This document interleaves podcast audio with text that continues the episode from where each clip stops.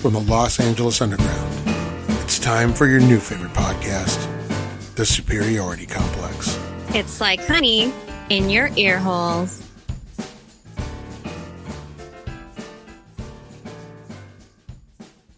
Welcome back to the podcast, everybody. Your new favorite podcast, The Superiority Complex, where we talk about what if you had to give a like a one or two sentence byline. Like I'm going to say, "Welcome to the Superiority Complex, the show where blank blank blank." What are you going to say, John? What would you say? Well, we talk about stuff. The show where we talk about stuff. Uh, Jake, what would you say? Mm. Uh, yeah, we talk about nerdy stuff. The super, welcome back to Nerdy Superiority Complex, Nerdy the podcast where we talk about nerdy stuff. What's your What's your pitch, Patrick? everything and nothing all at the same time. That's Mm-hmm. a good one. Yeah, that like is. that. Welcome back to Superiority Complex, the show that's about everything and nothing all at the same time. I like that, I like Patrick. that. Yeah. Uh, what any- Mikey Bags? Any Patrick. suggestions? Uh, Mario badmouths the Beatles and everybody deals with it. Welcome to Superiority Complex, the podcast where the host Yeah. regularly badmouths the, the Beatles, and everyone just has to deal with it. That's a good one too. That's a runner up. I like that one. All right, it's the show for this week. It's going to be the show about everything and nothing all at the same time. No, that is true. Absolutely, How about, uh, absolutely true this week. How about the show you love? Yeah, yeah, yeah. Uh, okay, the show you love. Yeah, yeah, yeah. Or like the show you love. Yeah, yeah, yeah, yeah, yeah, yeah. Woo! Oh, you want to do that little sideways, the little, the little escape from Manila head head bob? That's what you want to do. So great. I just love it. Why couldn't they have been murdered in the Philippines? I don't know, Mario. I don't. I didn't say that. I did not say. I. w- Racial. I That's didn't. basically what he said. That is not what I said. I said if they're so great, why didn't they just get out of the car and not w- w- wiggle their little heads, their little mop heads, and just crowd, Uh, yeah. the, and just charm the crowd right there? Just give it a little. Charm. It's not not what he not what he said.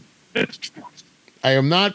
I. Let me go back and find that show. Yeah, it's- He did say that. Nope, He did I say it, did which not is say funny. I wanted the But Beatles at to get some murdered. Never, ever, ever have I implied oh, that. Oh, in so many words.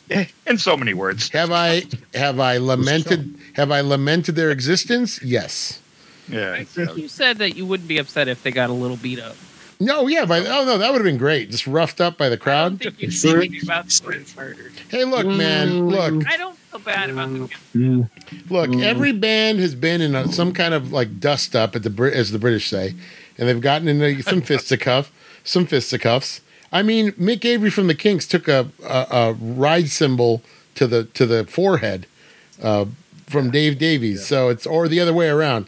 So you know, Other way around. you know, you can't. Uh, You know what, Mario? Uh, the Kings, ar- the Kings arguably had it worse. They were banned from America for three years. Right. So they, in a way, they had it worse. and they didn't have any any cool head wiggle to, to fall back on. it's really Cool great head that wiggle. look, Patrick and Jake are doing. They are like the the Lennon and McCartney of this show. They did it perfectly. wait, You've, wait. uh, Who's who?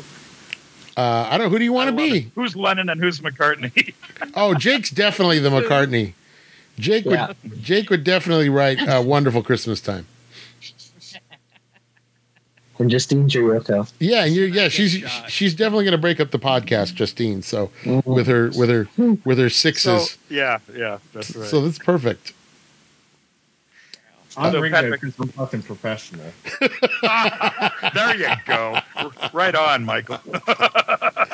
John, you're the John, you're the George Harrison. You're you're the you're secretly the heart of the podcast. I'm the I'm the Pete Best. You kick me out right before it goes big, No, I'm the uh, I'm no one. right before you go national. I'm the George Martin. I'm just in my suits trying to get the sound right. That's right. That's right. You really would be because you're the guy. You're the guy that knows music backward and forward, and uh, you'd be like, okay, come on, all right, that's enough joking around. The mics are on. You know, Right. We're wasting tape here, fellas. wasting Fellows, tape fellows. until they make you until they make you your first you know million, and then you're like, that's okay. We got all the time in the world. Look at that. Look at that, John. We talked about the Beatles for two minutes, and I was not complaining I about know. it at all. See? I always trick you into it. Ah, damn. I'm, we're proud of you. We're proud of you. You've done you've done good. That's great. See, uh, you know you should be glad Mm. Woo! Uh, Eric and uh, I are going you know what? I did have the Beatles rock band. I'll tell you that. I, bu- I did buy the Beatles rock band. I, I, Why? Because my daughter There's no loved the way to- Beatles at the time, so they, you know, Ah. and they did the little head great. shake.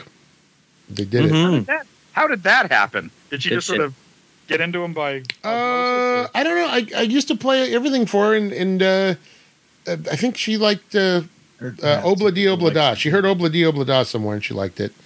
And then, What a uh, It good is a dad. good song. and then afterwards, it What was a good uh, dad. she liked "Here Comes the Sun." She liked that one too. Dad loved the Beatles. Hmm. Hey, if my kid like look, if, unless Okay. unless she's anything short of her sticking a fork in an electrical socket, if it was if it was something that she liked, I wasn't gonna I wasn't gonna deny her that. I mean, she she can come up to her she can come up with her own conclusions about music. I don't want to be one of those dads that's like, you are not allowed to listen to this because that's awful. That's that you don't want to raise a kid that way, right? Yeah, I, don't- I wouldn't do anything like that. Right. It just I'm- makes them want to listen to it more. Yeah. Now she hate. Now she hears the It's a Beatles. Rebellion. Now she hears the Beatles and she's like, "Oh, I get it. I get why you don't. This is not. Yeah, boy, you're really bonding. You're really bonding at those Beatles bonfires. it's like uh, father and daughter. oh, yep, it's kind of true." Got a little bit of a frog in the throat. I went to the Dodger game last night. Dodgers were on this tremendous win streak, winning left and right, hitting all crazy. Everyone go crazy. Great pitching. Last night it all came to a screeching halt because I was there. Had a chance to go Monday, didn't go. They won. Went last night instead. Mm-hmm. They lost. But You're I'm o- superstitious. Uh, like I know what to get you for your I'm birthday. very superstitious. Some tickets. Thirteenth month, See what- thirteen month old baby. Are you kidding me? Mm, Yep. I see. That's that's probably my favorite Stevie Wonder Mm-hmm. song, "Superstitious." yeah. Oh, that, that's a great one. Uh, uh, Mikey Bag's favorite Stevie Wonder song. Uh, Boogie on Reggae Woman. Hey, there we go. That's a good one too. Patrick, best favorite Se- favorite Stevie Wonder song. I like Mhm. Mm-hmm. superstition. Jake, Uh, it's not unusual. No, what? I don't think that's him. I know. I know.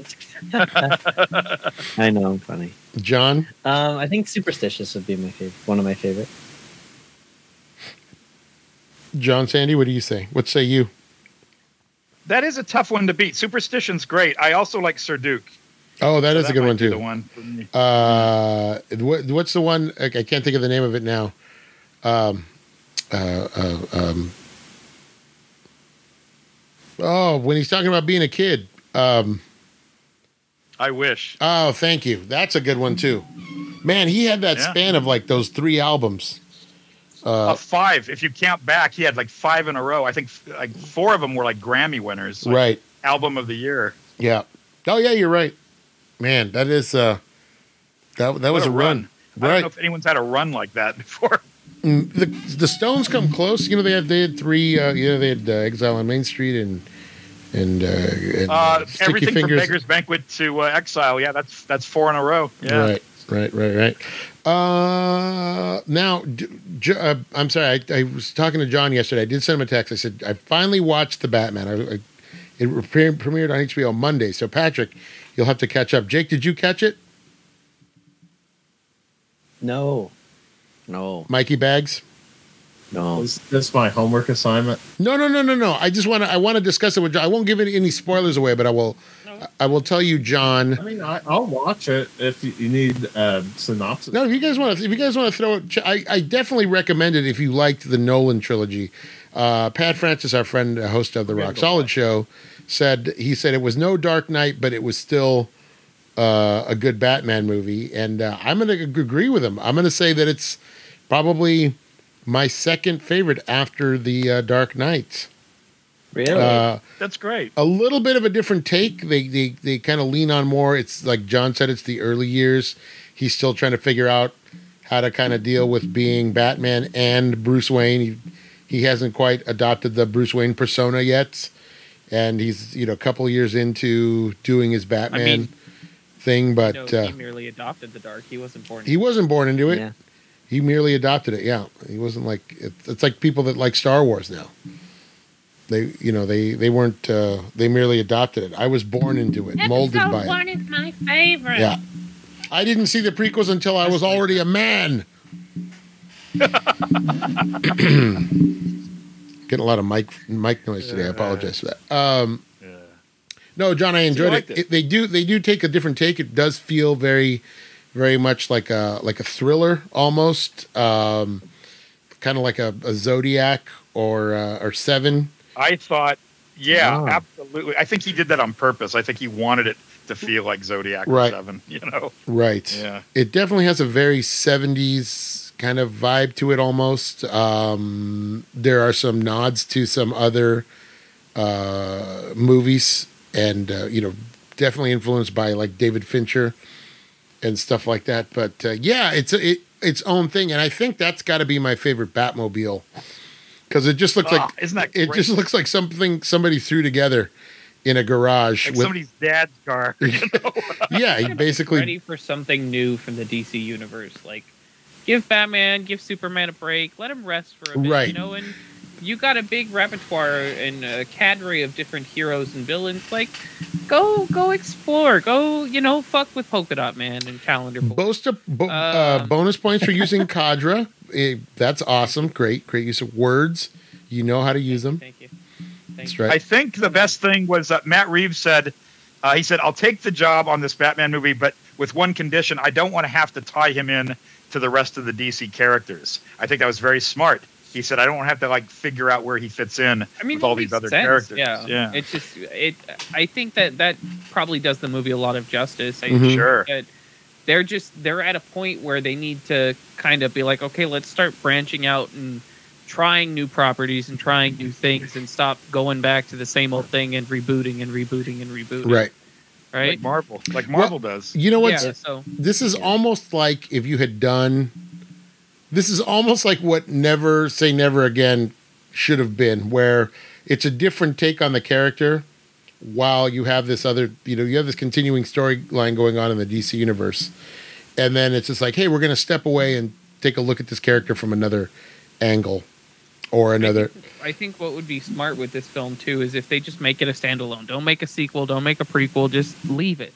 Yeah. Well, Sit. Let it be its. I wouldn't mind seeing sequels in this un- in this particular era of Batman. Uh, I'm, so You know how that works. If this makes enough money, they'll do a sequel. Yeah, th- it's just the problem with that is what we've seen is the sequels just kind of start to peter off and downgrade the quality right, of the original right, a lot, especially especially with DC films. Like they're and it happens with Marvel films too, but they they tend to you know kind of write themselves a little bit better than right. DC. has. Marvel's had some clunkers of uh, sequels. Sure. Uh, Gal- Guardians of the Galaxy two uh, leaps to mind. Uh, Thor two. Uh, um, But then you get Ragnarok, which I mean isn't yeah, necessarily comes back. a sequel, but it's but that's what I mean. Like they they kind of fix their situation where like we, we kind of fucked up, and I think that's kind of what they're doing with Love of Thunder too. Is they're kind of being like, okay, Volume Two was just okay. Let's try something a little bit different. I apologize for what's about to happen. Sorry about that. Uh, whoa, Yeah. whoa, My goodness, my god, Yeah. I It didn't know slid you were down. That Oh. happy you guys to see us. didn't, That you guys didn't see it, but oof, Is that a microphone? mic Got a rise out of Is us. that a microphone in your studio, or are you just happy to see Michael Bagford? I, for one, am happy to see Michael Bagford, hey, our special guest this week. No Justine this week, and our our other special guest, our other recurring cast member Brent, he had a little uh, uh, surgery today, a little uh, outpatient. He's fine, just a little woozy. Had to have some outpatient surgery today, so uh, you know, give him some positive thoughts. And uh, Justine, uh, she had to she had to work today. Is that what it was? No, it's her nephew's birthday, so she's at Disney. Hey, happy birthday, nephew at Disneyland. They're at Disneyland right now. Not getting on any rides because the ri- the lines are too long. So hey, happy birthday! Pretty much. How's it been? Hey, You've gone a couple times. How's it been? Uh, not bad. It's it hasn't been as crowded as I thought. Um, and the lines, like the whole reservation thing, kind of helps. Uh, with the fast pass thing, and the genie thing. Mm-hmm. I How much I'm getting extra am I used to, paying Like, for that? well, so like it's like forty bucks, right, extra. But it's it can get you across the whole park. But that doesn't include like things like uh, Galaxy's Edge and uh, the new Spider-Man ride, you have to pay for those separately to reserve a spot. So like they're they're getting money out of you now. They're going to make up for that lost Okay. year, COVID year. Oh, 100%. They- And I'm sure they're already making it hand over fist because people are using it. Mhm. It's convenient. And you look at it and you think, I could spend 15 bucks and not have to wait two hours in line. This, this really addresses that sort of elitist uh, uh, idea that was going around that people should not be able to buy annual passes on on uh, payment plans because it lets too many people in the park. But that's really kind of elitist. They, what they were saying is, look, if you Yeah. if you can't afford to go, you shouldn't be able to go. They didn't want to say it that way, but that that was a sentiment. So now Disney's kind of saying, hey, everybody can have a pass, but guess what? A few, Well, and the it's also chosen because You few. don't have to have a pass to do it. If you're just like a, a regular ticket holder where you just bought a ticket, you can also do it because all your tickets are digital through the app now. It's no Hmm. longer physical ticket. It's a it's a far cry from when John and I used to go with our little ticket books. Well, Have it your used to be a chances. family of a family of four could could go to at least once a year, and it wasn't gonna wasn't gonna break the bank. But uh, But even then, John, back there must even be- ba- even back then, John, to get on rides more than once, you had to buy extra tickets, right? There were only so many book tickets in yeah, that you book. had to buy the the tickets or the ticket book, and uh, yeah, yeah, yeah, and of course prices were different, but of course. Uh, Everything was everything was different across the board. The standard of living was different. Sure. you know. Everybody had a white picket fence. no, You could have a one household job and be able to afford a home. right, Eh, Things were different. The good old days. right. If only there were a candidate who was going to take us back to those days. Yeah, you know, trying to make America great again. I guess. Yeah. John's frozen. Hmm. We've we've frozen John. His Trump joke didn't work. No. Get him back. Get him back. Anyway, back to the Batman. I would recommend it. Uh, yeah, I give it. I I'll give a it. shot and I'll let you know what I think. Yeah, yeah, yeah. You might like it. I, I was kind of the same way where I'm like, do we have to see this again? But uh, I thought it was very well done. I really like the score. Our I friend, think the real important thing for me is do we see that? Speaking of the score, the uh, Nirvana track is all over the place right now. It's super popular. Mhm. Um, but uh, we don't have to see his origin story again, do we? no, Thank God. no, Thank they, God. they do allude to some. They do allude to the Waynes. Uh, and they allude, allude to Thomas Wayne in particular. I won't ruin anything for you, but uh, yeah, it's very much a. Uh, he's already, you know, you you can tell he's dealing with it in his own way, but th- he doesn't really talk about it. So, and they they don't. Sh- Well, that's how they should do it instead of showing the pearls falling. all the Right, time and Right. In the alleyway and They don't. Uh, yeah, they don't show. They don't show the. Uh, they- they they allude to the murder of Thomas and Martha Wayne, but they don't. Um, they don't show it. So you're in good. You're in good hands. Also, the uh, Check it out. the uh, the relationship with uh, uh, Batman and Catwoman very well was actually surprisingly well done. I was Closer to surprised. the comic books where they're actually in love Yeah, you know, there's a little. and there- flirty. there's obviously some attraction there, but uh, yeah, you know, they both kind of find themselves in the same situation. You know, they both, uh, you know, they both have this alter ego that, that they tend to go out at night and uh, and do their thing, and so you know that kind of bonds them in a way. But yeah, I, I liked it. I watched the last episode of speaking of superheroes.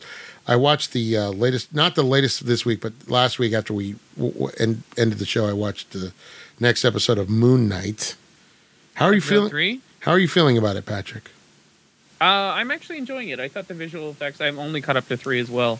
I thought the visual effects in the last episode were really good, um, and it really kind of drew you in. the The scene with Kanchu towards the end was, you know, really uh, it was well done and it was quite captivating. Mm-hmm. Um, they're doing a good job with the character and they're doing him justice, and I I, I like that.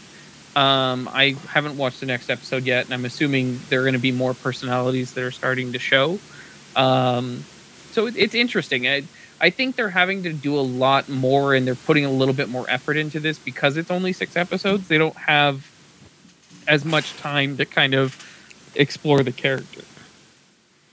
I wonder if they're going to have someone else because uh, uh, I guess the moon, the Moon Knight, the, the it's Mm. he's possessed right by the by the spirit of the. Is it? it that's not the. I, kind of. so It, it's so can he in the inhabit comics. different people? In the comics, well, so you have the previous uh, rendition, uh, not renditions. Um, uh, I'm trying to think of the word, but you've had the previous Moon Knights, like Harrow from the this current show, who was a Moon Knight previously. Um, but throughout the comics, for the most part, from what I remember, it was pretty much Mark Spector and his several other personalities all at the same time. Okay, so it's different And he had upwards personalities. of like yeah he had upwards of like 12 to 24 like he even had spider-man captain america wolverine all of those within him oh. So what's the difference Mm-hmm. So it's- between Moon Knight and Taskmaster? uh moon knight actually has abilities taskmaster is just really good about fighting and learning people's attack patterns Okay, He's just super smart. Michael I Bagford think he's a favorite. tactician. Tactically, Michael Bagford favorite superhero. Uh, probably Wolverine. Oh, nice. that's a good one That is a good Logan one. Was a great movie. he doesn't get as much love anymore but he's Mm. still a good one Yeah, well, you know, because they, killed him off in uh, in Old Man Logan. yeah but that was they did that character justice No, Mm-hmm. That was a good movie, man. Yeah, Oh. I, I, I thought that for a way for him to end playing that character, I thought that was beautifully done. I still love that movie. Right. It felt like a samurai film. Uh, my only complaint about that movie: the cholos in the beginning. Other than that, great, great. But it's the future, Mario. Cholos Yeah. are different then. in the future, That's the that's the evolution of the cholo. it's the Demolition Man version of. Uh, like, in the future, all criminals are cholos. Mhm. That's it. Bye, Patrick. We're lo- one by one. We're losing people. I don't know what happened to John. I said, "Oh, bye, handsome Dan." Oh, he's back. oh, you s- rapscallion, you, I you, ain't nice thinker. you are. I wonder where Patrick went. He can still hear. He can still hear us. Oh, Most likely. all right. Now Uh, that it's just the three of us, we can talk about pentatonics for the rest of the Yeah, man, I'm down. So oh I my picked. god. I picked up. Uh, I- I picked up their new album. Pentatonic power. Yeah, let's talk about it. Mm-hmm. Amazing. I love their version of Funky Town. Don't I you lie don't to me. think I've heard of pentatonics. Don't you lie to me. I don't think you would like it. Uh, I don't know if that's your thing. Is acapella your thing? it might be okay. I just haven't really listened to it. I mean, I'm not going to badmouth new music. There's good new music out there. There you go, Mike. See, be don't be like me, man. Be be open minded. Don't be like me. Don't be an old man just you know just shaking his fist at all his ah these damn kids with their acapella. Urgh. These damn kids with Rock Capella's like we're in the '90s. Mario. these damn kids with their Manhattan transfer and their and their boys to men. What- And Frankie Wyman and the teenage. Oh man, why do fools fall in love? And they're Huey Lewis in the news. That was an actual band. They played instruments. I, oh yeah. Oh yeah. uh, Fair. Mikey Baggs' favorite Huey Lewis album. This is important. Uh, probably uh, picture this the one before. Wow, that's the one with "Working for a Living" on it. Yep. That's a great song. I'm taking what they're giving because I'm working for a living. I hope John's okay. Does anybody? Is anybody? Should I pause for a second to? No, I think he was he was having internet problems earlier, so Oh shit! He hasn't texted. He hasn't messaged. Let me. uh w- Let's. Well, you know, believe it or not, we're 24 minutes in. Can you believe it? Time has flown Time by. flies. Time keeps on ticking. Into the future. Into the future. Mm-hmm. man, gotta watch Men in Black now. Abracadabra. Also- Abracadabra. little known fact about Mikey Bags. I don't know if you guys know this. Mikey Bags heats up and then he can't cool down. So just uh, just be careful with that. All right. How did Steve Miller go from writing something great like "Fly Like an Eagle" to crap like "Abracadabra"? It happens, man. Fly Fame like an ruins eagle into the future. Uh, uh, Fly like an eagle is a good song. I'm not gonna. I will not deny Steve Miller that. I, I will. I will say that. It's catchy. Ah, It's keeps definitely on catchy. slipping, slipping, slipping. Into the future. Uh, how do you feel about the the Joker and the Midnight Toker? How do you feel about that phase of the Steve Miller uh, experience, Mikey? Uh, it's okay. I'm kind of sick of that song. Right, right, right. Yeah, that's Uh, an overplayed one. that that is an overplay, Steve Miller. but I do like "Fly Like an Eagle." I'm not gonna lie.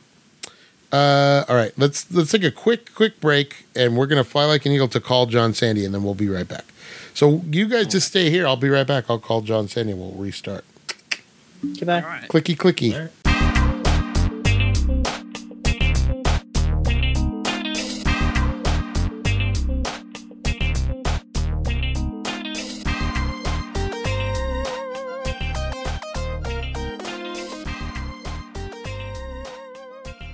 Welcome back to Superiority Complex, everybody. What a great break. We rescued John Sandy from the brink of, uh, he was about to uh, beam out into outer space, and we brought him back. How you feeling, What John? a scary photo. Yeah, I'm good. That photo looks crazy. Uh, Melting face. Jake is still in the kind of in a stupor over the fact that I was right. I don't think he, I don't think he expected someone he considers an old person to know that. Okay. Yeah. Surprised He didn't know it. To be fair, Right. The more surprising. Like of all right, of all the people, Here's that, the thing. of all the That's people, just common knowledge. of all the people I that should know know- that. I always forget. I always forget to do it. And then when someone's like, "Oh yeah, just reset your head," I'm like, "Oh yeah, I probably should, huh?" Okay. Right. It's like flushing your toilet. I'm not paranoid like some where they reset it every every week. It's just good habit to have. You get your oil changed. You you know you reset your modem. You do all of those things. I've Make it never happen, right? changed my oil, and my car is just fine. Jesus. Yes. Wow. Oh my god. How long you been driving it? a week. Five years. Ooh, you've been lucky. You've been very lucky, Jake. No, I have. I've- No, I, I, I don't change it as often as I should, but I do change it. Oh, Next round of questioning. should be able to change your own oil, by the way, as well. What's the longest you've gone without an oil change? You know, I- how many miles, mileage wise? What's the longest you've gone? Oh, how without many an- miles? Yeah. Uh, oh, 10,000, 12,000? Mm. Wow. Jesus fucking Christ. like six is the max, dude. And if it's an older car, you do like three. Yep. With a newer car, you can go all the way to six. If it's an older car, you want to do every 3,000 miles. Uh, three thousand. I don't know. Three thousand seems. That's that's a That seems scam. kinda low. That's a scam. Yeah. This is- You're now listening to Car Talk. yeah. Oh, See, I drove a total 12,000 miles. My engine's fine. It's well, great. It's here's just- the thing though. Patrick only- Patrick likes to own it only makes fancy. noises Sometimes. Patrick owns fancy foreign cars, so you do have to keep the I, I oil change do up. buy high performance vehicles. Right. for It's a- German it's a Mini engineering, Cooper. And they take a little bit of effort. Right. They, they they they do. They are they are high maintenance. Um, Yes. But they're a lot of fun to drive. but you know the rest of us driving you know imports and your domestic cars you know we could probably get away with 5000 miles Easy 12, easy, easy 8,000 miles. No, no question. Not bad. well than you that. know It's great. listen i'm not going to recommend it but if you're not driving long distances and you're not putting a lot of mileage on it maybe you can get away with it True. I mean, yes, I If- am, if- but it's if- fine. Yeah, I mean, it, I get that it is, driving habits do make a big difference. Too. now mike you live in like inclement weather do you feel like Yeah. that do you feel like that affects car performance do you feel like you need to be changing your oil more often like in the cold weather Um, not really. I mean, I need to get my oil changed, but it's like only at three thousand over right now. So Mikey, take the computer with you and go get an oil change right now. okay, What if you did? Yeah, that'll make for uh, great radio. Yeah. yeah, riveting. All right, he's But under you the Mm-hmm. can do it yourself. It's half the fun. he's under the car now, and uh, yep. mm. That's right. As he's driving it, we will go da da da da da da da da da Yeah, da da da da da. Bum bum bum bum bum. that uh, premium synthetic there. I see. Hmm. Okay, okay. I just had to have an alternator put into my car. Ooh, Hey, the car's Ouch. sixteen. The car's sixteen years old, so it's fine. Yeah. And I'm never getting rid of it. So you can It fucks up so You- bad you have to. You no, it's a Toyota. They run forever. Uh, all right, guys, we're gonna jump right into the movie this week because uh, John and I have uh, John's having internet trouble. We don't who knows who, when he's gonna drop out. I've got a hard out. In about Oh, that's right. That's right. You got an we got an hour. Yeah. How Hello. hard is it? Dun-dun-dun, dun-dun-dun, dun-dun-dun, dun-dun-dun. Dun-dun-dun, dun-dun-dun. uh, it's pretty hard, Oh, Pretty hard. but still, but still Very flexible, nice. Very. but So still like flexible. sem- okay, like semi. Okay. yeah, Uh, it's like a firm loaf of sourdough bread. I really do not like where this conversation is going. it's like No, it's it's fine. good, but not quite as fun. I understand. You know, if Brent is listening to the show, he's going, "Boy, these guys need me." Yes, they.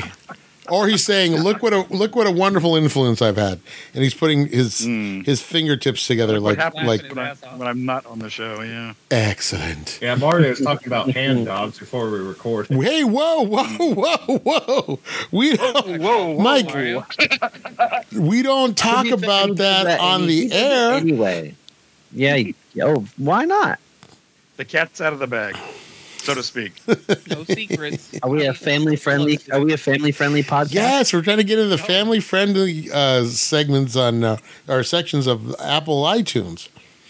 Mm-hmm. Nice. How's that going for us? iTunes runs the show. You say I hate the Beatles.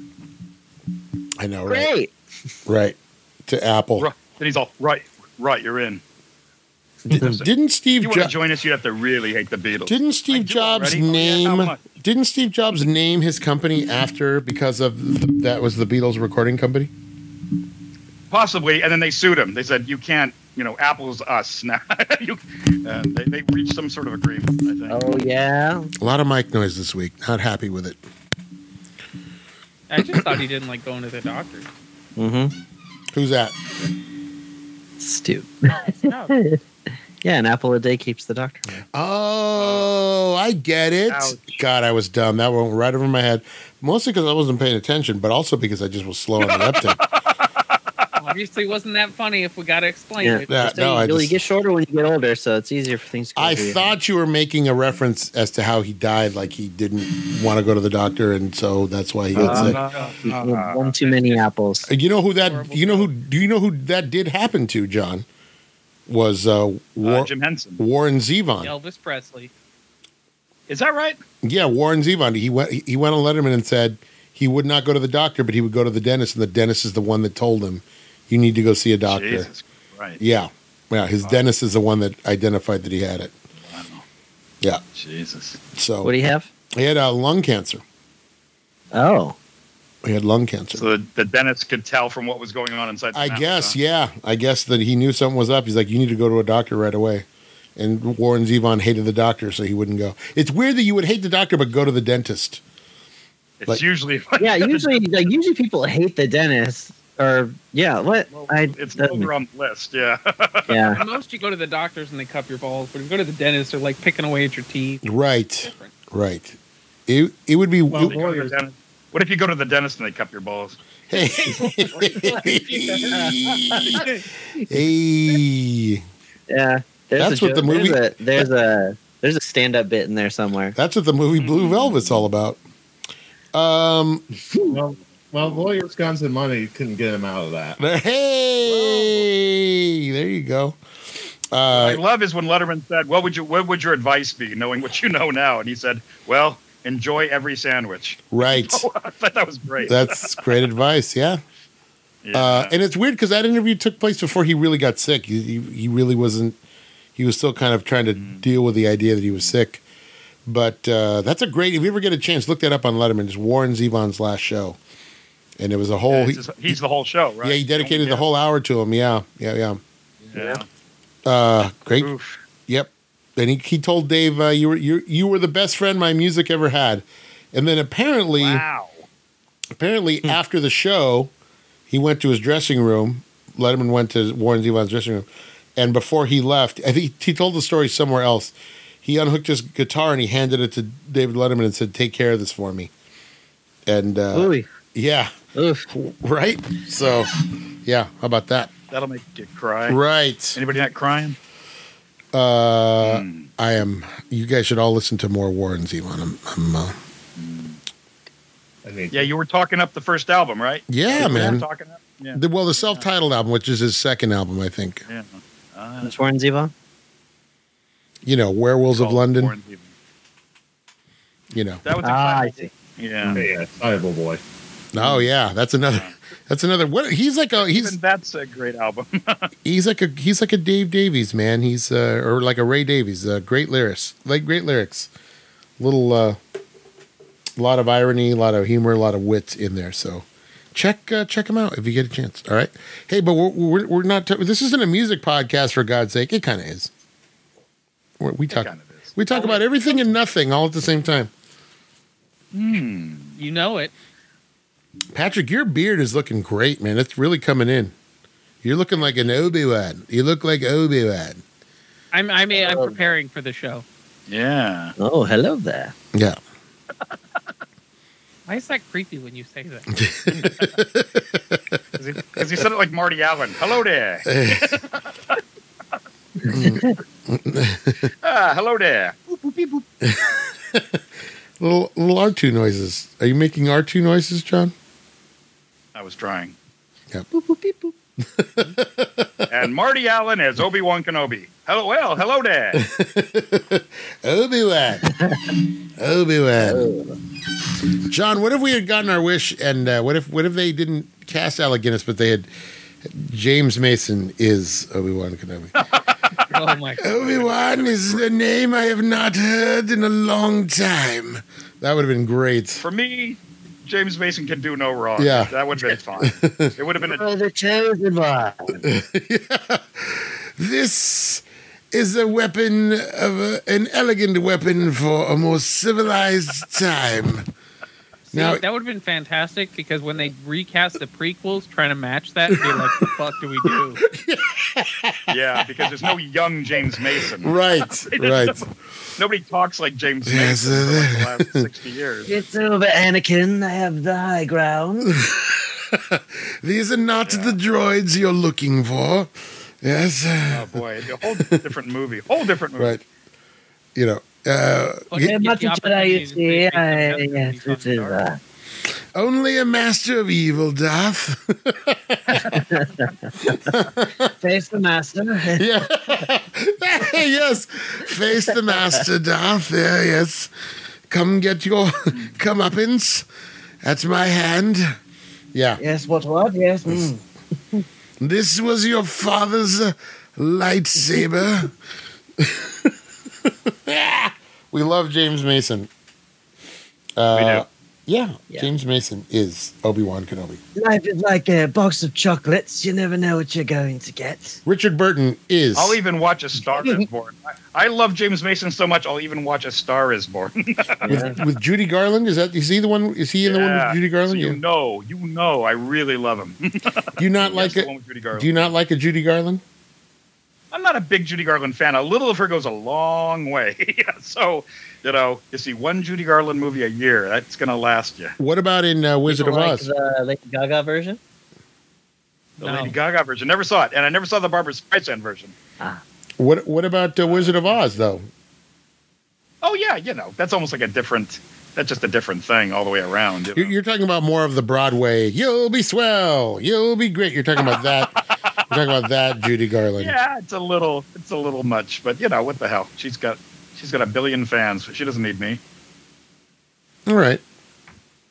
Okay. So we, this is Judy Garland talk. Yeah, let's talk about it. Let's let's talk about that Judy Garland. She is a uh, she. She's a pistol. She's a national treasure. It's true. The- Just like uh, Matthew McConaughey. Was he in those movies? Or was that Nicolas Cage? Did I screw that up? Yeah. Who's in the National Treasure movies? Uh, Michael Bagford? Oh, thank yeah, you. Um, yeah, yeah, yeah, yeah. Yeah. Also, to be fair, honestly, you could probably switch them out and it'd be the same movie. Right. Yeah, You're probably right about Yeah, that. trying to find the uh, Declaration of Independence. All right, All right, all right, all right. all right, all right, all right. Does anybody do a Nicolas Cage? No. Yeah, You see- yeah. You just kinda, you just talk you just talk like a like a hushed surfer dude. I, I can't do it. I can't do a very good Nicolas Cage. Uh, these sound better. I can't do it. That sounded like Christian Slater. I'd have to. wor- I gotta, I gotta work on that one. All right. I'll come back with us next week. Come back. Come back to it next All Uh, week. All right. Let's. I'll have it. I'll have it for you next week. Do your fucking homework. yeah. Do your do your do do your due diligence Mm. about that. Okay. Mm. I'm sorry. Put in the effort, eh. okay? Mike Mike Michael Bagford on a scale of one to ten, and be honest. How much fun do you have doing All this right. show? How much fun do you have doing this show? Be totally honest. It's like a hard four. It's a solid eight. Hey, I'll take Hey, that. that ain't bad. Hey, that's a I'll B. take that. We'll take it. We'll, we'll That's a take it. three- That's a 3.0. That's I feel all like right. my I feel like Mikey Bags fits in because he just he doesn't he speaks when he's spoken to, and then he's just observing, and he's probably thinking we're all assholes. But then he just you know speaks when he's spoken to, and he laughs when he's supposed to. I like it. Jesus. now he's like, it just dropped to a five. Michael, I am Even though so. my cousin was like, "You need to talk more on the show." He listened to it la- uh, last. Yeah, I wouldn't mind if you talked more, Michael. But I also know that you're you know you're I mean, fitting I in. tried to. I mean, I don't want to step on other people. Now. Step on anybody but me. step all over Patrick. This is uh I definitely definitely Patrick too much to do that.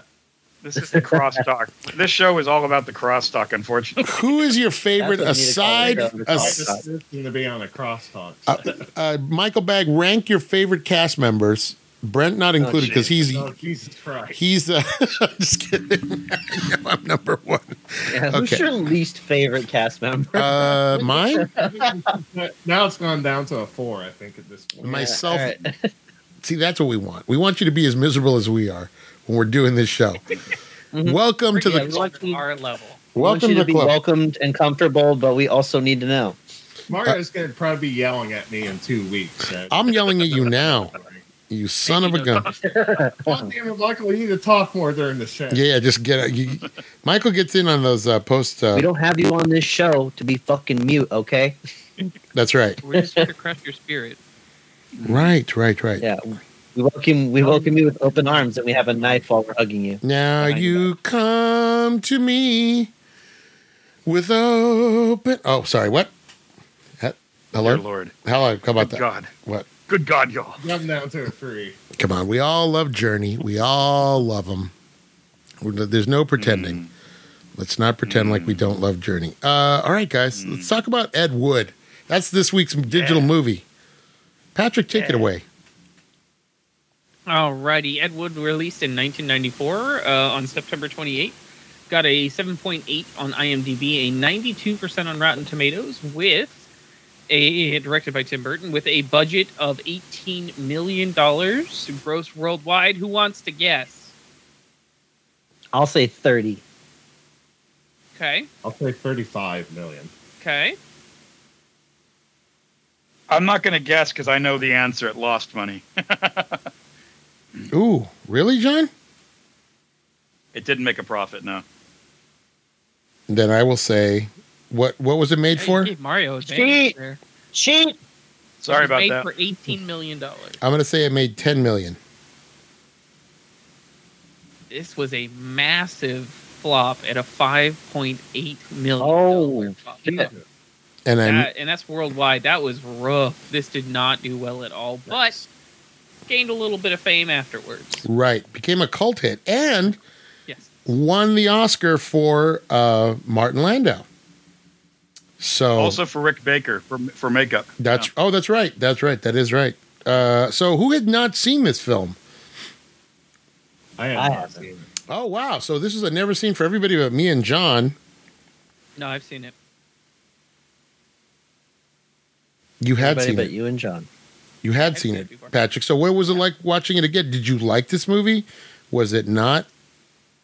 Was it not? I I struggle with the first half of this film, and I think it's just getting used to the character of Ed Wood and kind of falling into that world. Mm-hmm. Um, I really like Martin Landau as Bela Lugosi. I think he does a fantastic job, and you feel a lot of that emotion um, and that kind of failing. It's listed as a comedy, and I don't find a lot of this movie funny. It's it's kind of in a gray area for me. It borders biopic and it borders dark comedy, but it's not enough of one or the other to really fit. Um, but I, I I enjoyed this film. Uh, it's not something I watch a lot. Uh, I watched it a couple of years ago. I think Justine actually made me watch it for the first time. Um, Go, Oh, Justine. and I really appreciate some of the Hollywood history that you get out of this. I, I think that's probably the biggest thing I take away from it. Um, and you, the probably the best thing about this film is you really see his passion for what he's doing, and the films he makes, and the people that are his heroes. And I think that really kind of wins it over for me a little bit more. But I I think it needs a little bit more of a uh, attention as far as being a actual. Um, I don't think it's a comedy. I, I think it's definitely mislabeled. Uh, there are no like laugh out loud moments. It's, What? It's very. Did anybody label this? I don't know if it was even sold as. I guess it was sold as a It comedy is. It is sold and listed as a comedy. because they didn't know what to do with it. but it It's- really is a it's- comedy. It, it's somewhere in between. There's like one or two jokes towards the end of the film, but otherwise, it's it's a drama comedy, is what they call it, and that's a very strange uh, genre to be in. Bill Murray talking about Uh, Bill Murray Oh, it's about like Doctor Strange. Bill Murray going talking about going to Mexico and the mariachi saving his It's- life. Uh, There come are on. some great The moments. whole, it it Yeah. just I think like I said, I think the first half of this film is really slow and then once he after I think it's really after the transvestite film that he actually starts to pick up a little bit more uh, and it gets a little bit more interesting and draws you in. all right, that's fair. That's a fair assessment. Did you en- did you enjoy it? Uh, I I do enjoy this film. I like I said, I I enjoyed the second half of this film definitely a lot more than the first, and I can appreciate it. Yeah. Why is my phone making noise? I don't know. My phone What are just you hearing? my phone just started playing music all of a sudden. Just Wow. by, just by itself. What kind of music? Uh, Nice. What- what kind of little, songs? little hip hop. Spooky. Jake, you had never seen this baby. Give me your thoughts. No, I haven't. Um, yeah, I agree. I agree with Patrick. I think it's what I well, it's more once Bella Lugosi comes into the picture, where I think the movie starts to pick up.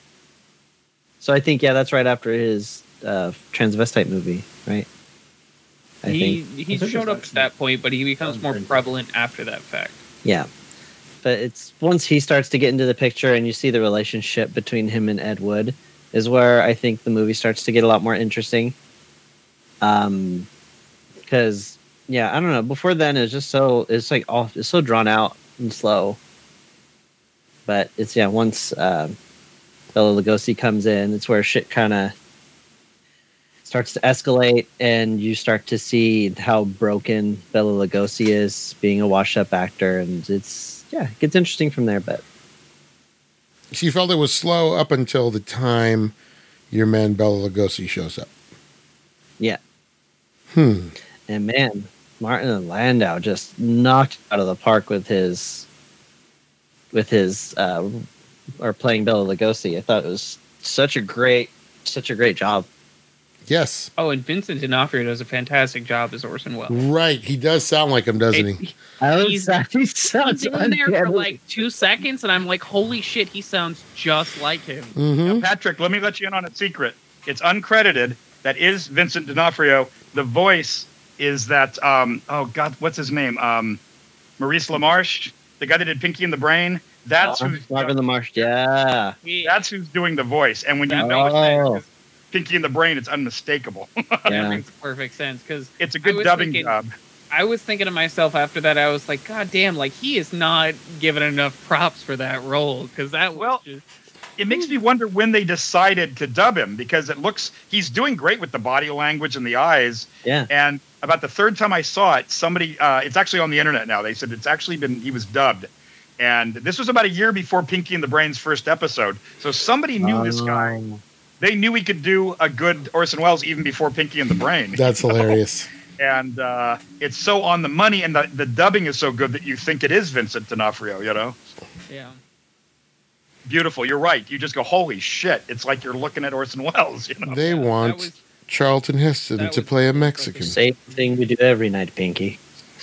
Exactly. And then just, you go, oh, yeah. Mm-hmm. Um, it- great job.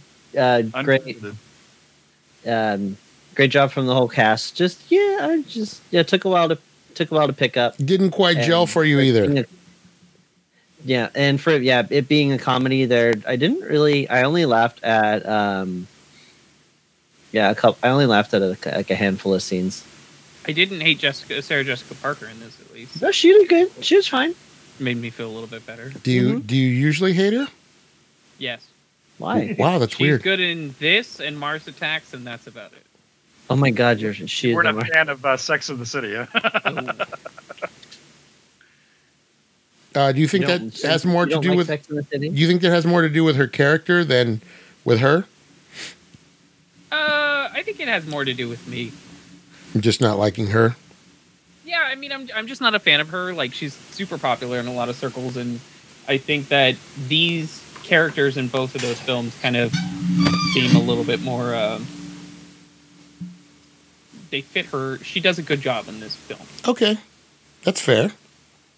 Mikey Bags had never seen this movie. Mikey, what did you think? Um, I had not seen this for several years. Oh, you had Uh, not seen it for you- several years. Okay, I'm sorry. I, I apologize. I thought you hadn't seen Well, I've never seen the film, but there was there was a reason I hadn't seen it for most of my life because mainly I never really liked most of Tim Burton's films. It's just he seems more of like a guy that si- style over substance, and especially after Ed Wood, like the direction he went in is like films that I'm not really a big fan of. it. Okay, But I mean, I started getting into to watching like bad films via Mystery Science Theater 3000. Oh. So I started appreciating stuff like that. So when I started hearing about Ed Wood, that seemed like a film that I'd be interested in watching because I kind it's kind of fascinating to see like how a sh- you know how a shitty film gets made and Right. you know the Yeah. mind behind it. So I was very interested in watching this film, so I was glad this week we were finally able to watch it, and I really liked this film. I I didn't have any of the pacing issues that Jake and Patrick had in it. I was uh, riveted the whole entire time. Um, I really enjoyed Martin Landau's uh, performance on this. He did a fantastic job as Bella Lugosi, and I really liked uh, Bill Murray's performance of Bonnie. No, They so introduced the Tor character as well. Uh, I think they got uh, George the Steel. George the Animal Steel. Yeah, he was a wrestler. yeah. It's just you know it was it was a really good film. I really enjoyed it. I think it's, I think this is my uh, favorite uh, Tim Burton film I've seen. Nice. The other one would be uh, Pee Wee's uh, Big Adventure. There you go. Yeah. Uh, no, this if you like the subject matter, and John and I definitely this is like in our wheelhouse. It's the fifties. It's uh, all the weird, you know, it's low budget filmmaking. Um, you know, we're fans of Martin Landau because of Mission Impossible, and then to have him as Bella Lugosi is like a, you know that's even better. Uh, that that adds to it. So I think if you're into the into this, you know, kind of like you said, like the the the Z- grade Z filmmaking and everything, the story behind it, and now he's just kind of like this on the fringes of Hollywood in the '50s, and how what he has to do to get this movie made. And uh, you know, even though it's you know, to him, it, this is like the Ten Commandments. There's no difference between what he's doing in his mind than what you know, like somebody like Cecil B. DeMille or Orson Welles is doing. You know, to him, it's all the same. And uh, he's just such a relentlessly positive character and uh, you know, in spite of having these, the, you know, these these these, uh, in spite of being a transvestite, which in the fifties, that's you know I mean that's something that you could not come out with at all, right? That would ruin you forever.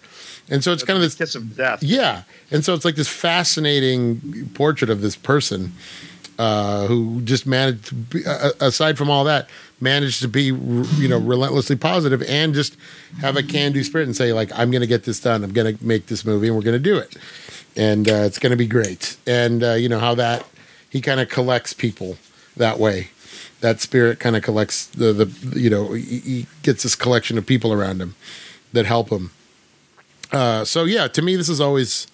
I, I, I like the cinematography. I like the, the feel of it. Um, to me, it's it's funny. I think of it as more of a comedy than a drama, just because of the way it's played. Um, but uh, yeah, I don't think it's it's not a comedy in the way that Caddyshack is a comedy. But it, to me, there's some funny stuff in here. So I always think of it that way. John, does this movie hold up for you? It does. I, I loved it when it came out, and uh, it still holds up great. Um, you're right. It's our wheelhouse. It's a movie. I love movies about making movies. That's why I like uh, things like um, uh, Nickelodeon and uh, Matinee. I, I love movies about making movies. And I'm a big Lugosi fan. And you're right. We were both Martin Landau fans. So what could be better than Martin Landau doing Lugosi? Right.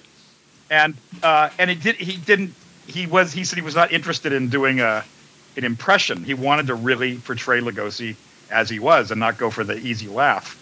So uh, he said, "I'm only going to do this if you can make me look a little more like Lugosi, because I don't think it'll work. I don't. My face doesn't look anything like Lugosi's." Right. So Rick Baker said, "We can just do a couple subtle things. It's not like going to be a mask or an appliance. It's just going to be little things like the ears and the chin, and I'll give you an appliance uh, for your upper lips, uh, your upper lip, it, so you'll look more like Lugosi, and that'll be all it will be. It won't be anything cumbersome." And he said, once he saw that in the mirror, he said, "Okay, I think I can do it." 'Cause- and he said, "It's tough because I have to do the accent and then I have to do the voice." So he said, "That's it was is tricky. I had to do an authentic Hungarian accent." because Lugosi never lost his accent. You know, he it took him years to figure out how to speak English. You know, he was almost doing it phonetically. When he did Dracula, part of the reason it sounds so otherworldly is because he still didn't have a firm grasp of English. You know, so the way he would his inflection on certain lines would be very odd. And they said that's perfect for Dracula because he's supposed to be sort of not of this world anyway. So I think Landau just did a Sam, this is Mario. beautiful performance and really bringing out Am I working the today? sadness. By this time in his life, he, he cannot get a. studio Okay, I just wanna job. make sure. I- I am Edward, off? It's the bottom of the barrel, but it's some money. At Okay, least he gets I some won't money. see you And then. I'm Edward, sorry. From what I've read, really did care about him and really was one of the only people around when he needed I'll somebody talk to you later. uh, financially and even just as moral support to get him down to the uh, to the uh, the uh, rehab clinic and all that. So uh, that part, I know things have been embellished uh, in this movie, but that was something that was real. That at the end of his life, Ed Wood was a guy who was really there for him, right.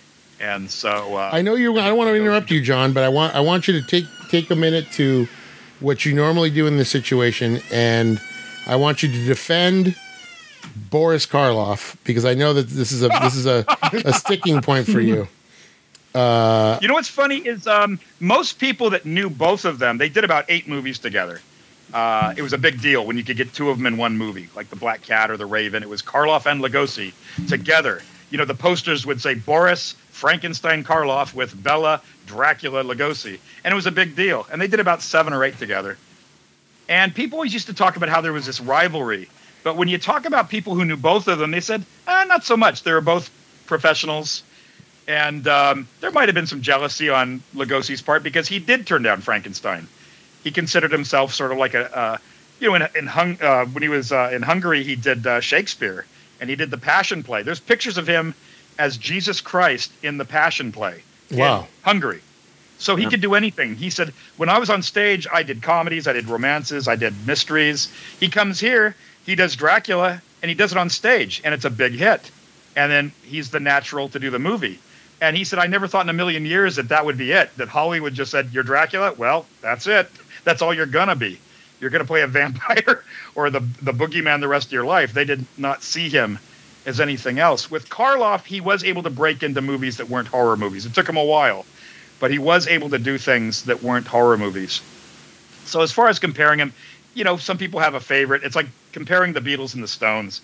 I say they're both great. I don't know that you have to pick one. I think Karloff had a little more range as far as what he was able to do, and Karloff never was down on his luck because um, he made some pretty. Uh, he was always hireable, even when they stopped doing monster movies. They would always hire him for other things. He could do movies that were non-horror movies, and um, and he wasn't down on his luck because when he did Arsenic and Old Lace on stage, um, they offered him a piece of it, you know, like one or two percent, but it was enough to, to set him up for life. Not super wealthy, but he never had. It was kind of like Alec Guinness with Star Wars. Karloff never had to take a part he didn't want to take for the money, and um, but that with Lugosi that was not true. By the end of his life, he could not get work in any kind of picture, and that's where Ed Wood came in. Uh, these were bottom of the barrel, but at least it was work, and um, that's why it's so great at the end. You know when he writes that speech for him, and it's really touching because you know Lugosi says, "Wow, this is I I can connect with these words." When he says, "I'm not going to have any trouble memorizing this speech because you know this hits home," you know. Right. So uh, what his son said is that he never used that kind of language. He never would have called Karloff a limey cocksucker. uh, it's a funny line. You can see why they wrote it. But they said in real life he never would have gone off off. Uh, he wouldn't have gone off like that. And he Right. certainly would have u- wouldn't have used that language on a film set. But it is funny Uh, But it's a, it's a, it's a big laugh. It's Yeah, a funny line. It's a great because laugh. you're not expecting but it. in real, you're not expecting. But in real life, you wouldn't have said that in on the set. He wouldn't have used that kind of language. And as far as anybody can tell, if he felt any sort of jealousy or resentfulness toward Karloff, he kind of kept it to himself. He could have had Frankenstein, but he thought it was just. It's like he says in the movie. It's a lot of makeup and walking around grunting. And so at the time, he probably thought this isn't for me. What Karloff did with a mo- with a with a role that was a lot of grunting and a lot of makeup was he really injected a hell of a lot of pathos uh, just through the eyes and the uh, and the and the pantomime. You know, he, that that he could bring that much uh, sentiment to a to a role. He Because was you able could barely to make- make for all that make. Right. Exactly So and he was a starving actor. That's the thing about that is he takes that part because he's been in Hollywood for like 15 years and cannot really make a dent. He takes it because he's a starving actor and it makes his career.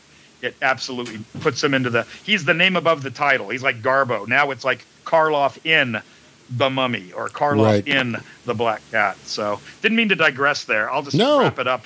no, But no, I, I'm a Karloff fan, so th- when people say which one, I say they're both great. I think Karloff had a little more range, and I'm a Karloff's my favorite, but Lugosi is wonderful too, and Ka- Lugosi pulls off the trick of stealing. There's a movie called Son of Frankenstein. Lugosi steals the movie because Car uh, he's just so um, he's just so amazingly colorful. He plays like this uh, this uh, he plays a blacksmith that's like a grave robber and he's had it he's been hanged so through the whole movie he's got this like like he's got a broken neck poking through his through his skin and uh his name's igor that's the original igor right there and he steals the movie everybody says it he steals it's the one movie that he was able to steal away from karloff because it was such a colorful character and done so well and it sounds nothing like dracula for people that thought lugosi could only do dracula this is a character that is nothing uh, like Dracula whatsoever in speech or body. And that's- language. that's so they said, son "If you of- ever wanted to know. that that's Yeah. Son of Frankenstein with uh, isn't the great Basil Rathbone in that as well? It's I'll tell you, it's a mur- no pun intended. It's a murderer's row of great actors. You got Basil Rathbone, Lionel Atwill, Bela Lugosi, Boris Karloff. It's insane the talent, and they're all hamming it up. And the one guy that steals the movie is Bela Lugosi. I love so it. that's the secret weapon for people that think all he could do is come out in a cape and do a vampire. That's the movie to catch and say, wow, he did have range because this character is the opposite end of the spectrum from a suave continental, you know, bloodsucker, you know. And and he pulls the strings, pull the strings. But uh, my favorite lines in the movie, I know we're on a time limit, but I will say my favorite lines in the movie are um, when he's on the phone with the guy from Warner Brothers. And he goes, Really? Worst movie you ever saw? Well, the next one will be better. and the other great line is uh, Bill Murray when he's being uh, baptized. And they say, Do you reject Satan and all his works? And he's all, Sure. and, then he says- and then he says, "How do you do it? How do you get all your friends to be baptized to make some crummy monster movie?" I love it. Bunny. And the other favorite, li- the other favorite line is when he's at the, uh, he's at the, they're uh, they're having dinner, and he's sitting next to Criswell, and he says, "Wow, Chris, how, how'd you know all that stuff about us living on the moon?" You know, and he's all, "I guessed." and he's all, "What do you want me to say? You put on a tux, people expect you to know something." I love how he says it's all showbiz, you know. And he looks so down. He's like, "Oh, you mean we won't be living on the moon in the year 2070?" Uh, Chris Uh, calls him Chris. great movie, great movie. I love the I love the soundtrack. Like you said, Mario, great, beautiful cinematography, great black and white. The soundtrack is right on the money because it's all that sort of tiki bongos, you know, stuff that was big in the 50s. Right. All that sort of lounge music. Oh, when they're sitting in uh, the bar and you see Ed Wood just dancing around. He's the only person at the table sitting next to Bella Lugosi, just dancing like a maniac to the bongos. Yeah. he's having the time of his life. Right. Ridiculous. Yeah. a great and I love all the uh, they u- make very good use of places that were still that are still around. Uh, Bordner's really is a bar in Hollywood, right next to the Egyptian Theater. That uh, that bar is right there. That little place next door is there, where uh, Lugosi's in the coffin and says, "This is the most uncomfortable coffin I've ever been in." Mm-hmm. That's there, and and Musso and Frank, where he uh, meets up with Orson Welles. Musso and Frank is still there. That's right. It's like hundred years old. It, it's the oldest restaurant in Hollywood. It's uh, still there. Uh, yeah. This. I love the fact that they made beautiful use of all the locations. uh, who was your favorite character in this one, uh, Jake? Who did you like the best? Your favorite character? Was it Vampira? Was it Tor Johnson? Was it? Uh, Oh, Vampire. Mm. that's Tim Burton's ex-wife, right, Um, John? Is it? Yes, uh, they were married. Yeah, that's Lisa Marie. She's in a lot of his movies. They were married, I think, maybe ten years. She's the uh, alien in in, Mars Mars Attacks. Attacks with the head that doesn't fit. Yeah. And she's also, uh, I think, she plays Nova in his remake of uh, Planet of the Apes. Uh, Actually, I don't Oh. know. Were they were they married or were they? Maybe he was, she was just his girlfriend. I don't know. but Maybe. They were together quite a while. Yeah. She was the And, one um, before Helena Bonham Carter. Right, right. But uh, she's great in this. Where are you going to find somebody who can actually? Uh, there's not too many bodies that can pull off Vampira. You know, she's pretty much the hourglass of the end all hourglasses as far as bodies go. Pretty tough. She was perfect in that in that outfit with the makeup. Because that's what Vampira really looked like. Well, she certainly had a crazy. She had a really thin uh, thin waist. She did all kinds of crazy stuff to get her waist down to just about nothing. So I don't know. For those of you that don't and know, that's pretty much true. Th- that part was true. She was down on her luck. She uh, she was riding high with that TV show, and then when she got fired, she needed the money. That's why she did Cloud Nine from Outer Space, and she did say, "Look, I." I know this is going to be a crummy movie. How about if I don't have any dialogue? She's looking at the script, and she really did say, "How about you just make my character mute? I'm a zombie anyway. Just make me mute. I don't want to have to say any of this dialogue." and Uh, that is um, the only reason people know what Vampire looks like, you know, outside of a few photos, is because of that movie. There was no surviving record of her TV show in, until very recently. They found about two or three minutes. Uh, somebody found a, a commercial for the show, uh, but there was no actual physical record of her show from like '53 or whenever it was. So Oh. the only physical record you had of Vampira moving around was in Plan 9 from Outer Space. That's, you know, one valuable asset that this movie was able to contribute. uh, who's your who's your favorite Jake? My favorite? Um, ooh. I'll say Bunny. Bunny was good. Patrick, It's definitely Martin Lando. He does such a good job, Mikey- Bela Lugosi, and you, you feel the pain. yeah, he does. He he brings a he brings a lot to that role. Uh, what, what, what and it doesn't come off as a cheap imitation either, John. Like like John it- said, he, he you definitely feel like he's trying to honor him and show respect, and Right. It it feels real. right? Mikey Bags. Um, I'll probably have to say Bella's my favorite character in the Oh. film. John, same. Absolutely. I think Martin Landau does a great job. Uh, a wonderful, fully dimensional portrait. Yeah. And he, he, he knew what it was like to be an actor who loved acting and but was stuck in some crappy movies. Let's not forget Martin Landau was in a movie, a TV movie called uh, the Harlem Globetrotters on Gilligan's Island. and so he knew he knew what it was like to be. You know, he had done Hitchcock. Martin Landau had done Sure. Hitchcock movies. He'd worked with Right. the best of the best. He knew what it was like to be stuck doing shitty movies. And he watched. He said, I sat down and did my research, and I watched about nine Bela Lugosi movies. And he said, even in the worst of them, he is giving a hundred percent. So I think he really, yeah, he did honor that. Yeah, I, I would have to say, as much as I love uh, Ed Wood and and Johnny Depp's performance of him, and like I said, the relentless positivity, uh, you know, Martin Landau steals it, and he's not in it for he's in it for maybe a third of the movie all the way through, but uh, you remember every scene with him, and so it uh, he does leave an impression.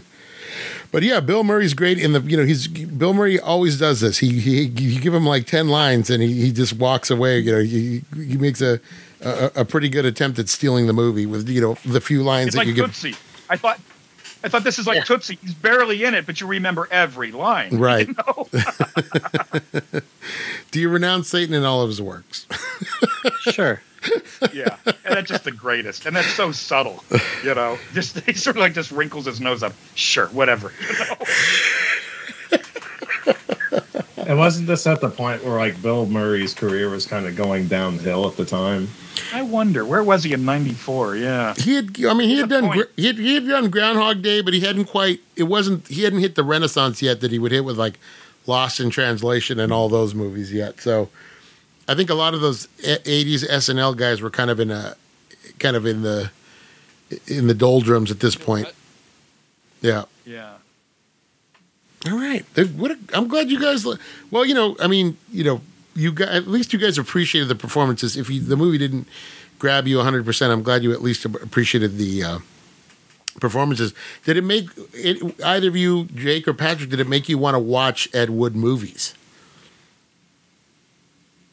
Uh, no. I mean, I, I can appreciate them for their corniness, uh, but no, not really. Make Mario, me have you wanna ever watch some Bela Lugosi stuff. Yeah. oh you, yeah, for sure. Yeah, for sure. you should always watch Oh, yeah, Bela he Lugosi did some stuff. really. He did some great ones. If you ever get a chance to see White Zombie, that's the one they're watching on TV when he's got the two chihuahuas sitting in his lap, and he says, "How do you do that with your hand?" That's White Zombie, and that's worth catching. Uh, that's the one that came out after He's Dracula. That's really worth checking out. But uh, if, but Mario, had you ever seen uh, Plan Nine all the way through? oh yeah, yeah, And, yeah, uh, yeah. because remember that movie? There was a movie called. Um, It came from Hollywood, right?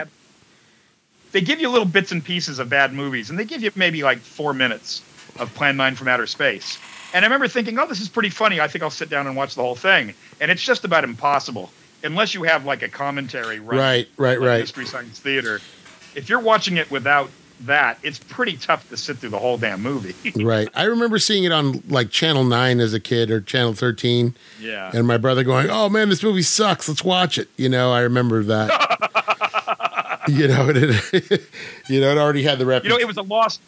It was a movie nobody talked about until there was this book that came out in the '80s called Golden Turkeys, and they were talking about the 50 worst movies of all time, and they rated it the worst movie ever made. right. Plan 9 from Outer Space. They gave it, and so suddenly everybody knew the title, and they all knew Ed Wood. Nobody knew who Ed Wood was until that book came out. Then everybody started writing about it, going, "Oh, who's this Ed Wood? Did he do anything else?" You know. Yeah. Hmm. Yeah, it's sad. It's I mean, it's sad because you know it's it's like it's just a guy who wants to do a good job and can't. He doesn't have the talent. You know, it's it's kind of it's, it's kind of a No. tragedy. It's a tragedy because he He has just wants to make movies. right. He just wants to make movies. You know. He has all the earnestness in the world and all the gumption and just no talent. And so it's kind of No sad in that way. It's it's kind of a tragic tale in that way. But uh, That's why it's sad at the end when uh, it's it's sad and funny when he says, "This is the one. This is the one I'll be remembered for." It's like, yeah, but you don't know how they're going to remember Right. you for it. You know, right. So I was reading some trivia, and one of the things that stood out to me was the fact that uh, at one point during filming, his wife showed up to the set, his actual wife. Um, and Lugosi's Johnny wife? Depp was really no, no Woods, uh, Woods' wife. Oh, Ed Wood's wife. Uh, yeah, and Johnny Depp was really concerned because there was like a scene where he was Ed Wood was supposed to look pretty like fucked up and a mess and kind of like a crazy person, uh, and he was really concerned like he didn't want to offend her or anything like that. And she walks on set and she says, "There's my Ed." wow. Aw. That's uh, Oh, It crazy. was really sweet. Oh wow. and you could tell like she truly loved and supported him and she did not care whether or not he was success or not she just loved him Mhm. unconditionally Mm. There's my Ed. That's Beautiful. man. That's a that that kind of touched me right there. I'm not it gonna was lie. when i read it it was really sweet i was surprised i was like wow that That's cool. Michael Bagford, have you gone back and explored any of the other Ed Wood films? Or Um, I, I've seen some of the Ed Wood films on. There was Mystery Science Theater 3000 co- covered a couple of his Right. films. yeah, Uh, Bride of the Monster, which is actually they covered that in this film, and there was one that they did after Plan Nine uh, called The Sinister Urge. right, And I've seen Plan Nine from Outer Space, the Rift Tracks version of it. sure. Uh, you know, there's something about those movies. Um, you know, if you if you think about it, hold on, I'm gonna sneeze. I apologize. We'll just edit that out later. Well, a third sneeze. That's rare, but uh, you know, you're welcome. John, there's something about, and I don't know if you'll agree with this, Michael, uh, or Jake, or or or handsome Dan, but we watched Mm-hmm. uh, we watched Night of the Living Dead, did we not? Uh, so Yeah. for me, like th- these movies are kind of born of the same idea. It's people with a with a, mo- an idea for a movie. It's low budget. We're going to go out and we're going to shoot it. We're going to cast some people in it. We're going to shoot it. But the the results could not be diff- far more different. they, they could, the results could not be more different, right? So you think of you think of kind of like uh, you think of uh, Night of the Living Dead as kind of the ultimate, uh, the ultimate low budget movie from that era, from the fifties and sixties, right? And it's a triumph, and we still talk about it, and it's influenced everything, you know, since The Walking Dead and all that stuff. And then you look at something like Plan Nine, and you just go, "Wow, this is the opposite of that." But it's the same ideas, right? It's a guy has an idea, he wants to make a movie, he writes it out, does it, and you know, But the, it's what you said, Mario. It's what you said. The difference is talent because George Romero was able to make his limitations work for him.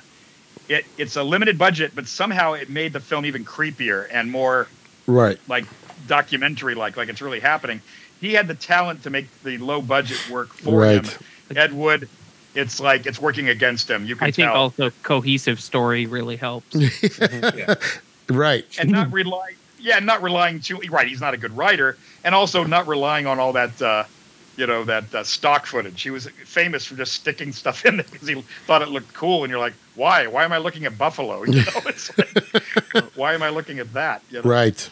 Right. it's almost like for him it was enough that it was moving if it's film it's put it in you know Sure.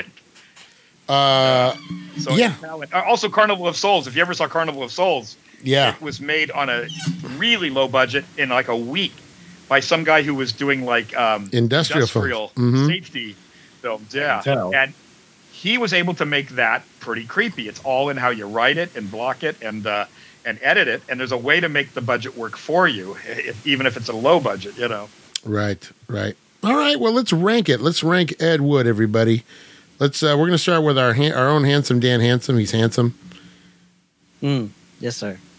I give it a seven. Hey, not bad. Patrick, six and a half six point five. Not bad. I, was- uh, actually, better than I a was. little bit Yeah, it's better than I was expecting from you. Michael Bagford.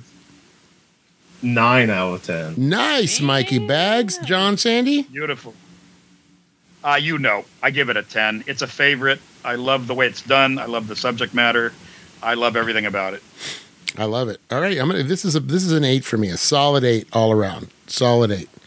So uh, I think with me, the only problem is to, for me, this movie kind of starts to kind of drag a little towards the end, you know, just a little bit. But uh, but John, you and I never finished the, the Batman conversation, and I wanted to give you my my ranking for that. I gave Oh, the that's when I faded out. I gave the Batman an eight, and uh, Great. and uh, the reason I didn't score it higher was because why? I give up. 30 minutes too long, like every other movie, 30 minutes oh, too long. sure. Sure, sure, for sure. Yeah. What did I give it? Did I give it an 8? I don't remember what you said. I don't remember what you but I gave it about an I eight. Oh. gave it an 8. Yeah. That's a good rating. I, it wasn't perfect, And you're right; it's a little long, like like you said, like all movies these days, a little long. Right. hmm And then I, but then I was thinking, well, we could wait another three years before the next one, so I'll take it. You know, Right. It's like- Yeah. Mm-hmm. and I- Mario, I will tell you that uh, you've probably seen this online. Uh, there's about four minutes of unused uh, Joker footage that he's po- that Warner Brothers has posted online. And it's pretty interesting. They you can see a little better what he looks like through the uh, through the um, the cell window. oh, I and thought. it's a scene that they filmed and that he cut, kind of like Silence of the Lambs, where he was going to maybe help him. You know, like here, what do you think of this guy? You know, maybe you can Hmm. help me find him. And they cut it.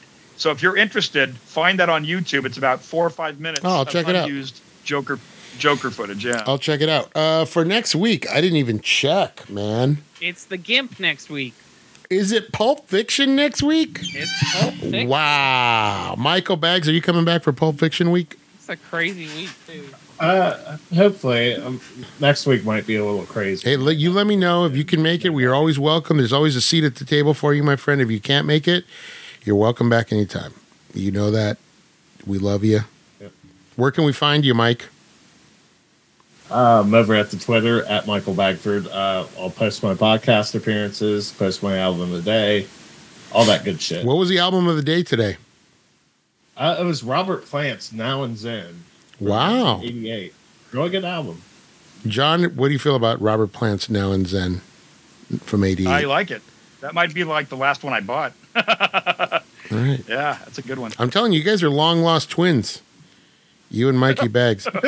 Oh, Mike, how did the uh, how did the uh, trivia game go last week with uh, with uh, Murray Valeriano and everybody? How'd you do? The name that oh, tune. What, great. Did you win? What, yeah, um, no. You know what? Oh, yeah, our team won that. Yeah, we won. Oh, there you go. See, you're who was on your team? Uh, I- Uh, it might be people that I Oh, don't know. people we don't know. Okay, well then, shout out to your team though. I'm, I'm sure That you were. was on my team, actually. I'm sure you were the No, that captain. wasn't on my team. You were the captain, and Uh, uh, David, David Festini was the captain. well, sh- well, shout out to you guys, and you good job for you. And and uh, uh, Patrick, what are you doing these days? See, I said that on purpose because he got up and walked away. That's Wow. son of a dude. I think- We're closing it out, and he gets up and goes to the pee pee house. I know he does this all the time. John, where can we find you on social media? You can't. Can't. This is Uh, so you'll just have to catch me on uh, this show right here. This is the only place to find John Say. John Sandy's back and we've got him. Hmm. And everyone's all, who? You'll Who's find that him browsing your local record store. Jerry's back and the French have got him.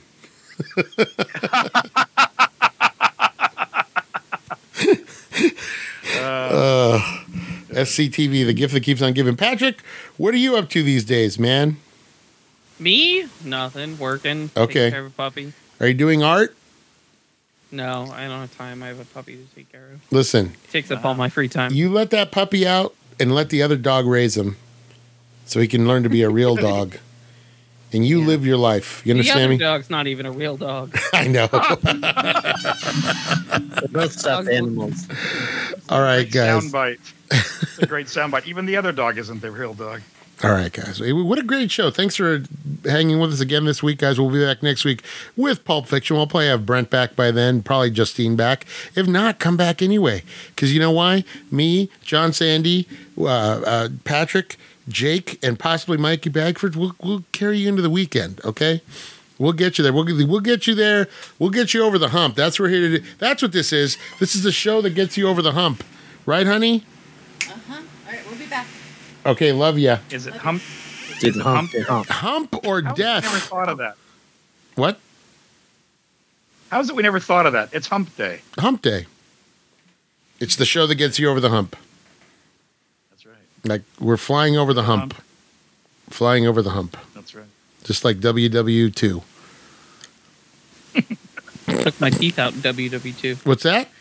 Wow. He took his teeth out in WW2. Who's that? Oh, that's that, Yeah, that's wood. that wood. That's right. Oh, I love that he scares the kids. Ethan On Hawke, Halloween, WW2. Lugosi can't scare the kids. Who scares the kids? Ed Wood without his choppers. that's right. His beautiful, beautiful choppers. All right. Yeah. For Jake, for Patrick, for Michael Bagford, our special guest, for my right hand man, John Sandy. we will say this transmission ends now. Until next time.